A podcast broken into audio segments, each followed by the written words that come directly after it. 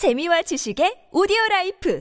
팟빵 안녕하세요. 군사 돋보기입니다. 지금 이 시간 우크라이나의 수도에서는 엄청난 대격전이 벌어지고 있을 것으로 예상되는데요. 실제로 우크라이나와 러시아의 전쟁이 얼마나 오랫동안 이어질지는 알기 어렵지만 분명한 것은 준비가 제대로 되지 않은 채 전면 침공을 감행한 러시아군은 곳곳에서 고립된 채 식량과 연료, 탄약이 부족한데 이를 수급할 수 없는 상황이 펼쳐지고 있다는 것입니다. 반면 우크라이나 군은 나토 회원 국가들을 비롯해 여러 국가에서 직간접적인 군사적 지원을 받으며 점차 전력을 강화시켜 나가고 있습니다. 전쟁에 직접 참가하지는 않고 있다 해도 우리나라를 포함해 전 세계의 많은 국가들이 우크라이나를 응원하며 지원하고 있습니다. 처음에는 제블린 대전차 미사일이나 스팅어 같은 휴대용 지대공 미사일 같은 소형 무기들이 대부분이었지만 러시아에 맞서 용감히 싸우는 우크라이나의 태도에 감명받은 것인지 우크라이나 지원되는 무기 스케일도 점점 더 커지고 있는데요. 급기야 동유럽에서는 10억 달러, 우리 돈으로 약 10조 2천억 원어치의 제대로 된 중고고도 방공 무기 S-300의 지원까지 이루어진다고 합니다. 뿐만 아니라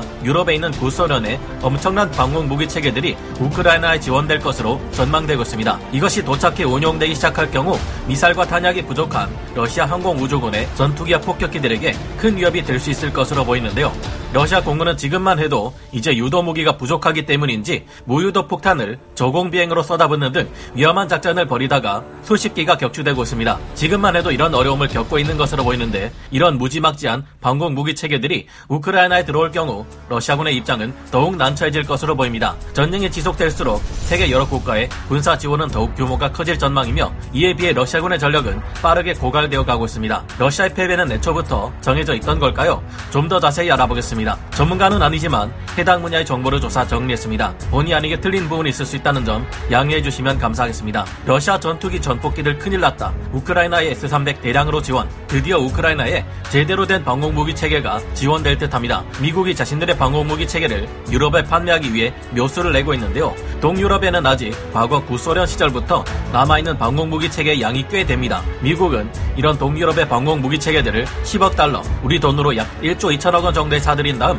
우크라이나에 넘겨주고 방공무기가 사라진 동유럽 국가들을 상대로 이번 기회에 미국제 방공무기 체계로 싹 다 바꿔버리라고 제안하고 있는 것으로 보입니다. 현지 시각으로 3월 16일 밤 CNN 수석 애널리스트인 짐 슈터는 미 정부 고위 관료의 말을 인용해 미국이 나토 동맹국들과 함께 많은 양의 방공 무기 체계를 우크라이나에 보내고 있다고 보도했습니다. 여기에는 SA-8, SA-10, SA-12, SA-14 등 다양한 구소련제 방공 무기들이 포함되어 있다고 하는데요. 모두 합해 800대 이상의 방공 무기 체계, 9,000세트 이상의 지대공 미사일과 총기들, 2천만 발 이상의 각종 탄약의 제공이 이루어질 듯한데요. 이중 슬로바키아와 그리스는 SA-10과 SA-12, 즉 S-300 계열의 지대공 방공 미사일 발사 차량을 가지고 있습니다. 이들 국가들은 사거리가 75km 이르는 9M83 미사일과 OV-55 계열 후기형 등의 다양한 구형 미사일 재고까지 가지고 있습니다. 아무래도 미국은 이번 우크라이나 전쟁을 기회로 동유럽이 가진 방공 무기 체계들을 우크라이나에 넘기고 동유럽 국가들에게 패트리어트와 같은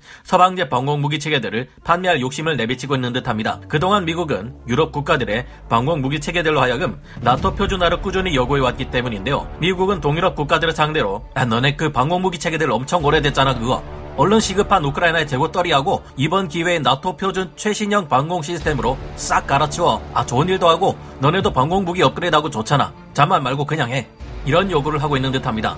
며칠 전 벨라루스에 발사된 것으로 보이는 투폴레프 141이 나토 회원 국가 4개를 거쳐 날아오는데도 아무도 탐지 못한 만큼 미국이 어딘가 얄밉지만 나름 솔깃한 제안일 수도 있는 것 같습니다. 아마도 미국은 이번 전쟁을 오래 끌면서 러시아의 군사력과 힘을 최대한 약화시키려는 듯한데요. 이번 제안은 미군의 패트리어트 PAC-3 포대가 슬로바키아에 전진 배치된 직후 발표된 것이기에 그 속셈이 뻔히 보인다 볼 수 있겠습니다. 이처럼 우크라이나가 지금의 심각한 위기를 잘 버텨내고 고비를 넘길 경우 앞으로의 전쟁에 있어 우크라이나를 크게 유리하게 만들어줄 무기들을 지원하겠다는 나라가 점점 더 많이 나타나고 있습니다. 우크라이나에 이어지는 전 세계 국가들의 각종 군사 지원, 직접 참전이 불가능한 상황에서 미국, 영국, 독일, 네덜란드 등 일부 나토 국가와 EU 국가들이 우크라이나에 직접적인 군사 무기를 지원하고 있는데요. 이 때문에 이번 전쟁은 우크라이나를 내세운 나토, EU 국가들과 러시아의 간접 전쟁으로 여겨진다는 주장도 제기되고 있습니다. 2월 28일 기준으로 포르투갈은 우크라이나의 국경을 보호하기 위한 175명의 포병 포함 보병 중대 파병을 결정했으며 체코는 권총 3만 정, 소총 7천 정, 기관총 3천 정, 저격 라이플 수십 정 등 100여억 원 상당의 무기들을 지원했습니다. 리투아니아 또한 권총과 소총, FIM-92 스팅어 지대공 미사일 등의 각종 군수품을 전달했으며 폴란드는 전쟁 사상자들을 위해 병상 7천 개를 마련해 주었을 뿐만 아니라 자국에서 운용 중인 미그 29 전투기 28대를 전부 우크라이나에 넘기겠다며 대신 미국이 운용하는 중고 전투기를 요구하기도 했는데요. 폴란드 공군에서도 운용하는 미그 29 전투기를 지원해 그들이 바로 이를 운용할 수 있도록 하고 그 대신 폴란드는 미국으로부터 다른 전투기를 지원받는 것입니다. 다만 이 제안의 경우 미국이 이를 따르려 하지 않아 곤란해하고 있는 상황입니다. 폴란드는 이번 전쟁 전에만 해도 우크라이나와 사이가 좋지 않았지만 지금은 가장 우호적인 국가가 되었을 만큼 크게 변했는데요. 우크라이나의 나토 가입마저도 폴란드만큼은 동의할 정도입니다. 독일은 제블린, 판저파우스트 3 같은 대전차 무기 1천정과 스팅어 미사일 500기, 석유 1만 톤을 지원했으며 네덜란드는 스팅어 미사일 200기,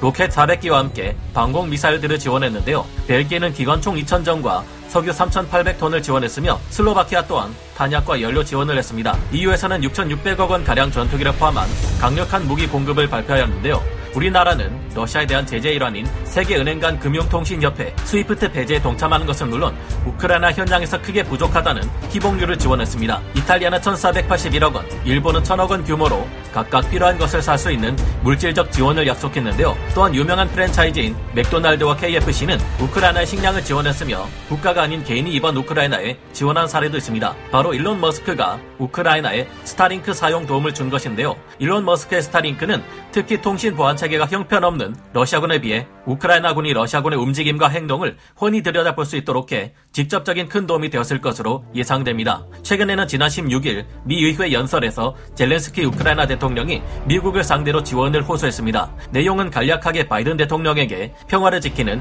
세계의 지도자로서의 모습을 보여달라는 것이었는데요. 이에 바이든 대통령은 즉각 8억 달러, 우리 돈으로 1조 원에 가까이 되는 최첨단 무기 지원에 나서겠다고 밝혔습니다. 바이든 대통령이 우크라이나에 지원한 무기들은 러시아 항공기와 헬기들을 격추시키기 위한 스팅어 휴대용 지대공 미사일 시스템 800기, 러시아 전차와 장갑차들을 날려버릴 수 있는 제벨린 대전차 미사일 2000기 등이었는데요. 이 외에도 활약이 기대되는 것이 있는데 직접 부딪혀 폭발해 심각한 피해를 줄 수 있는 5,000기의 대기갑 공격 드론입니다. 이 스위치 블레이드 드론은 보병 한 명이 가방에 넣고 다니다가 언제든지 꺼내서 날릴 수 있으며 강력한 폭발력을 가지고 있어 기습 공격으로 러시아 기갑 부대에 치명적인 타격을 주는 가장 무서운 무기가 될 수 있을 것으로 보입니다. 미국은 이 스위치 블레이드를 포함한 무인 항공기 100기를 지원했습니다. 또한 기관총과 유탄 발사기를 포함한 소총 및 권총 등 7천정을 지원했으며 소화기 탄약 및 박격포탄 2천만 발과 헬멧 방호복 등 신체 보호 장구 2만 5천 세트를 지원했습니다. 원래 미국은 1994년 부다페스트 각서에 따라 우크라이나가 핵무기를 폐기한 것에 따라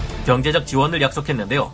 처음 러시아 우크라이나 침공 당시 미국의 지원이 미약했습니다. 이번 젤렌스키 대통령의 연설 이후 바이든 대통령 또한 푸틴을 전쟁 전범으로 간주하고 우크라이나의 평화를 위해 조금은 달라지는 모습을 보이는 듯하지만 여전히 소극적인 자세를 취하고 있습니다. 물론 미국이 러시아를 상대로 세게 나오다가 군사적 충돌이 발생할 경우 심각한 제3차 세계대전 위기가 발발할 수도 있기에 미국이 직접적인 군사 지원을 우크라이나에 하는 것이 위험할 것으로 보이기는 합니다.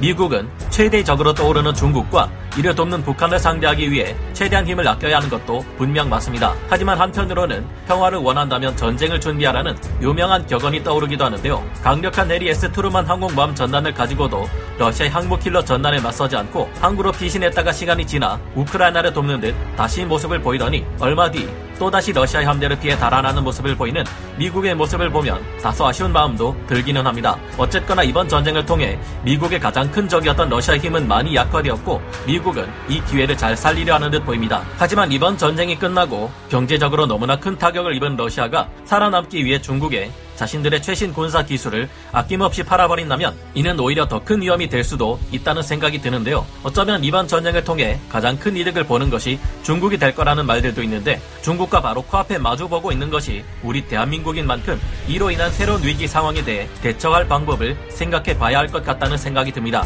어쨌거나 이번 우크라이나 군사 지원을 통해 우크라이나가 큰 힘을 얻고 전쟁을 지속하기 힘들어진 러시아가 더 이상 사악한 야욕을 부리지 말고 끔찍한 전쟁을 한시라도 빨리 그만두기를 바래봅니다. 여러분의 생각은 어떠신가요? 오늘 군사 돋보기 여기서 마치고요. 다음 시간에 찾아뵙겠습니다. 감사합니다. 영상을 재밌게 보셨다면 구독, 좋아요, 알림 설정 부탁드리겠습니다.